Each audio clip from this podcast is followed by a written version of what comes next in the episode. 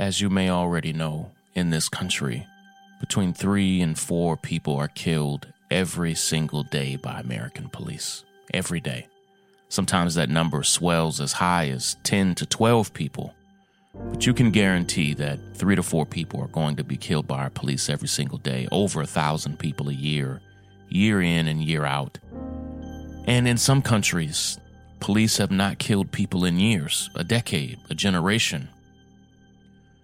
And no single demographic is more likely to have someone killed by police than young black men struggling with mental illnesses.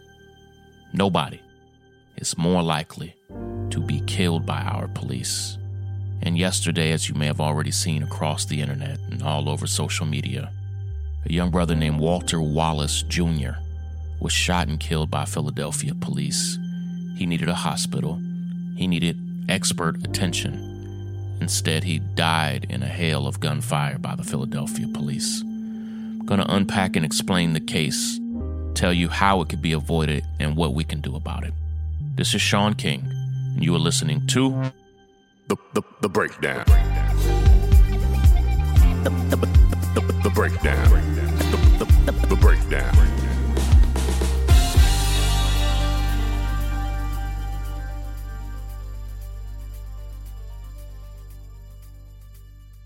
Want to start today's episode with a bit of a confession. I'm tired. 2020, it's been a hell of a year. Yesterday, we saw the conservative majority on the Supreme Court go to six to three. Won't even spend time talking about it, but it's going to be disastrous, particularly for criminal justice reform and for so much else. But it's just one thing on a list of really, when you begin to consider the coronavirus and the pandemic, hundreds of thousands of deaths and problems that we've experienced all year this year. It's just been a long, difficult, painful year. And it almost seems like this year has been like dog years, like it feels like seven years. And it never surprises me now to wake up to some type of bad news about what's going on. And uh, last night, my family and I had a family gathering, and I didn't check social media before I went to bed. And when I woke up this morning, I had just dozens of texts and emails and DMs about the horrible police shooting of Walter Wallace Jr. And people are distraught. Walter was clearly in mental distress. My understanding, as I've been told directly, was that people called 911 asking for medical help, for medical support, that they understood he was in some type of mental health crisis. And uh, Walter's father, Walter Wallace Sr., has said publicly that his son was on medication, had a history of mental illness. Uh, he was functioning in society. He uh, he had young kids of his own. He was, my understanding, is a twin brother, which is so painful. I've known other twins. In fact, I'm thinking of my dear friend Dr. Tiffany Crutcher. Her twin brother Terrence was killed by police. And the bond between twins is something that's hard for any of us to understand. And so, yesterday, when Walter Wallace Jr. was having a mental health crisis, and people called the only number they knew to call. And when you call, even if you don't want police to show up, if you are just wanting an ambulance to show up, they don't really give you that option. And we need options badly. And when police showed up, Walter had a knife. And if you know anything about people in a mental health crisis with knives, they are most likely to harm themselves. When a person having a mental health crisis has a knife, they are highly likely to cause themselves serious harm. They need medical attention. They need experts that can surround them and disarm them. And if you don't know what I'm talking about, go now to my Instagram page.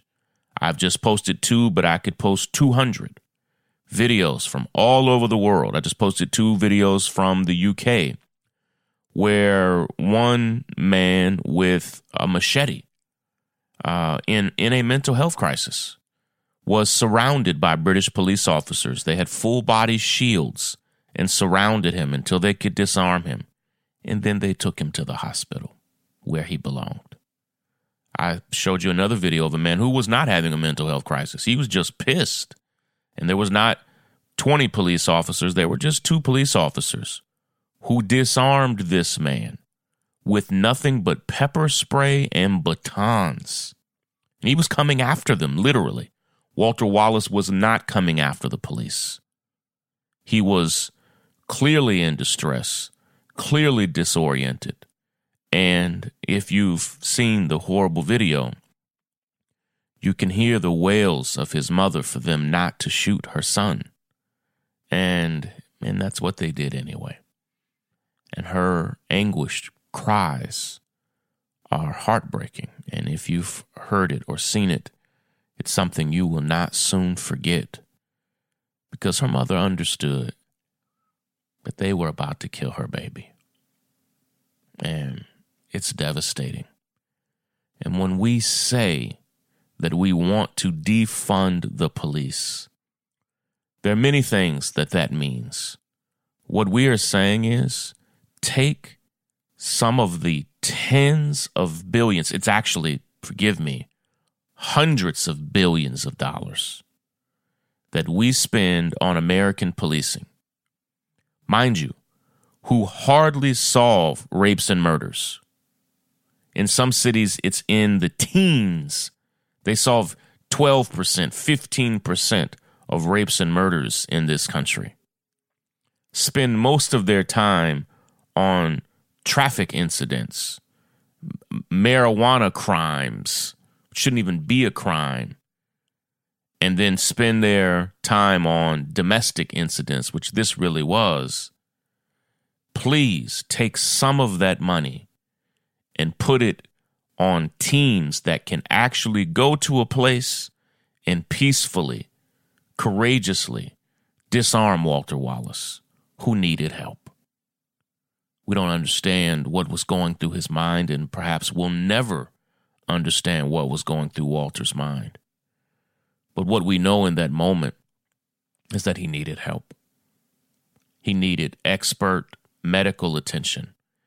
He needed people who understood how you talk someone down in that moment. Doctors and nurses and hospital staff reach out to me every day saying, Shaun, we disarm people like Walter every day in our hospital who have needles and sharp instruments and other things, but are often in a mental health crisis or in a medical emergency. And they get disarmed all the time.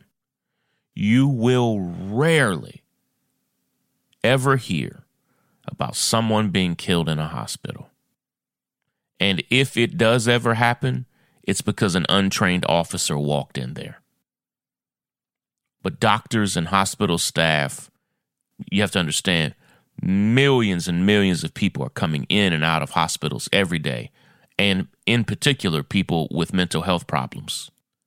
And petite nurses are able to stare that problem down and solve it every single day. But when you send a man with a gun to a mental health crisis, he's going to use the weapon he has. Bottom line.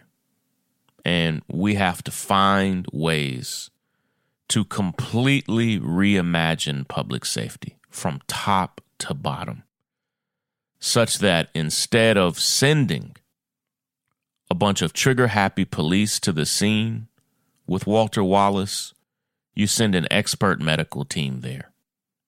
And then they assess the situation just like they do all over the world. All over the world. They disarm people like Walter every single day. It takes courage, it takes training, it takes a depth of understanding. And here's the thing we don't even want it to be a police, a police officer, or a police department. Send a completely different agency there. I just saw in San Francisco where they are planning on using their fire department for different emergencies. It's better than sending the police. Bottom line. I would rather us create a completely separate department, but if you have to send the fire department, do it. Because the police officers in the police department, it's not working. Bottom line. I'm exhausted. It's too much. Our country is experiencing too much injustice, too much pain, too much depth, too much death, rather. And it really has no end in sight. This is one of those episodes where I don't have a pretty bow on the end, but just wanted to share my heart and soul today. Love and appreciate all of you. Take care. Break it down. Break, break, the, the break, break, the breakdown. It's the pathway to freedom. Leading to the North Star. Hey, it's Nikki and Maria Elena, hosts of the North Star's newest podcast, America the Voiceless, a podcast that's about the right to vote and the fight to vote. We believe that all Americans have a voice, but far too many Americans hit roadblocks when it comes to casting their votes. In America the Voiceless, we hear from lawmakers, historians, activists, and everyday people as we unpack the barriers some Americans have to overcome to make sure their voices are heard during the voting process. You can listen to a new episode of America the Voiceless every Thursday this fall. All episodes are available on the thenorthstar.com, Spotify, Apple Podcasts, and wherever you listen to podcasts.